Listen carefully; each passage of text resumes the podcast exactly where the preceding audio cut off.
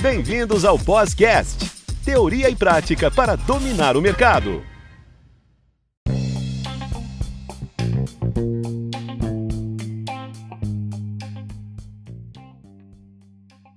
Olá, alunos! Bem-vindos ao podcast, teoria e prática para dominar o mercado. Sempre trazendo assuntos relevantes e contando com a participação dos nossos tutores. Contamos com a tutora Natália Assis, dando continuidade aos seus episódios na área da nutrição. Doutora Natália, seja bem-vinda novamente ao podcast e o que vamos falar neste episódio? Olá, Rick! Olá, alunos! Espero que estejam todos bem. Neste episódio do podcast, vamos conversar sobre os rótulos dos alimentos.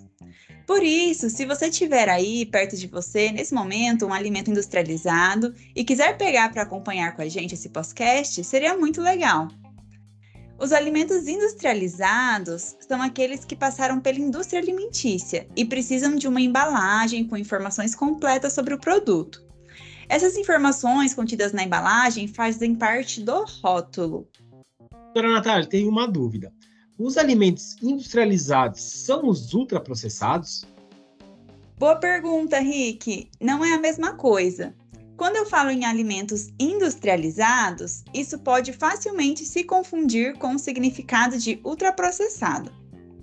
Os alunos que ouviram o episódio anterior, onde falamos sobre os níveis de processamento dos alimentos, provavelmente vão lembrar que os alimentos ultraprocessados são aqueles que passaram pelo processo industrial, ou possuem pouco ou quase nada dos alimentos in natura em sua composição. Então, entendemos que todo alimento ultraprocessado é um alimento industrializado, porém, nem todo alimento industrializado é um ultraprocessado. Para ficar mais fácil de vocês entenderem, vou dar um exemplo do arroz. Um saco de arroz, passou por um processo industrial e contém embalagem com rótulo. Porém, ele é um alimento minimamente processado, pois só tem arroz ali naquela embalagem, sem adição de nenhuma outra substância. Bom, então vamos para a análise dos rótulos? Quais informações encontramos quando olhamos para eles?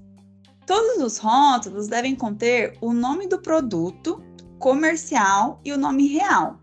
Por exemplo, o extrato de tomate. Pode vir um nome comercial bem grande, mas em algum lugar ele precisa apresentar o nome real, normalmente na parte inferior, que é o extrato de tomate. No rótulo encontramos também o conteúdo líquido, que pode vir em gramas ou quilos, ou então se for um alimento líquido em ml ou litros.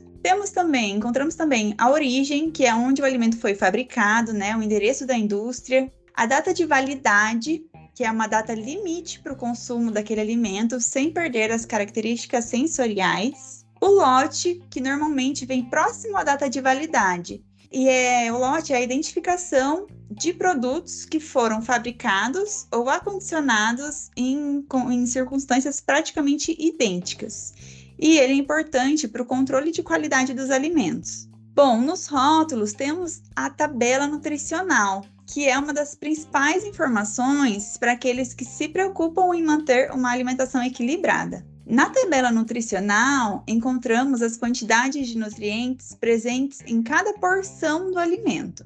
Ela deve conter, obrigatoriamente, o valor energético do alimento, que são as calorias, a quantidade em gramas de carboidratos, as proteínas, gorduras totais, as saturadas e gordura trans, as fibras alimentares e a quantidade de sódio, que é em miligramas. Pode conter também outros micronutrientes, mas estes que acabei de citar são os obrigatórios.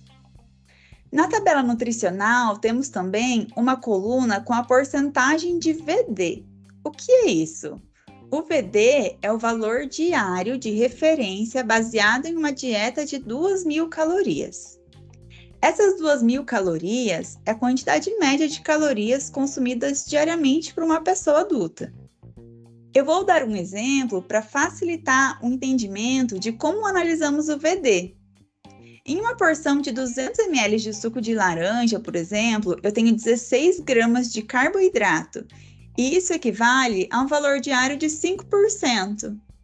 Isso quer dizer que 200 ml de suco de laranja suprem 5% da necessidade de carboidratos diária de uma pessoa adulta. Lembrando que é sempre baseada em uma dieta de 2.000 calorias.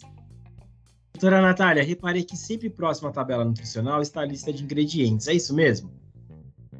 Isso mesmo, Rick. Bem próximo à tabela nutricional, encontramos a lista de ingredientes. Nela, deve conter todos os ingredientes utilizados para a produção do alimento. E esses ingredientes são organizados de forma decrescente, ou seja, o primeiro da lista é o ingrediente com maior quantidade. Por exemplo, um pão de forma tradicional. O primeiro ingrediente será a farinha de trigo. E, posteriormente, outros ingredientes que compõem a receita, sempre em ordem decrescente. Outra regra para os rótulos é o destaque para os ingredientes alergênicos. Esse aviso sobre a presença de alimentos alergênicos na composição do alimento deve estar evidenciado no rótulo. Os principais alimentos que estão nessa categoria são aqueles que contêm o glúten, que é o trigo, a aveia, a cevada e o centeio, o leite, ovos, amendoim, a soja e castanhas. Temos outros alimentos que estão detalhados na Resolução número 26, de 2 de julho de 2015, que é a resolução sobre os requisitos para a rotulagem obrigatória dos principais alimentos que causam alergias alimentares. Doutora Natália, são muitas informações que os rótulos trazem. Muitas vezes não paramos para ler tudo isso.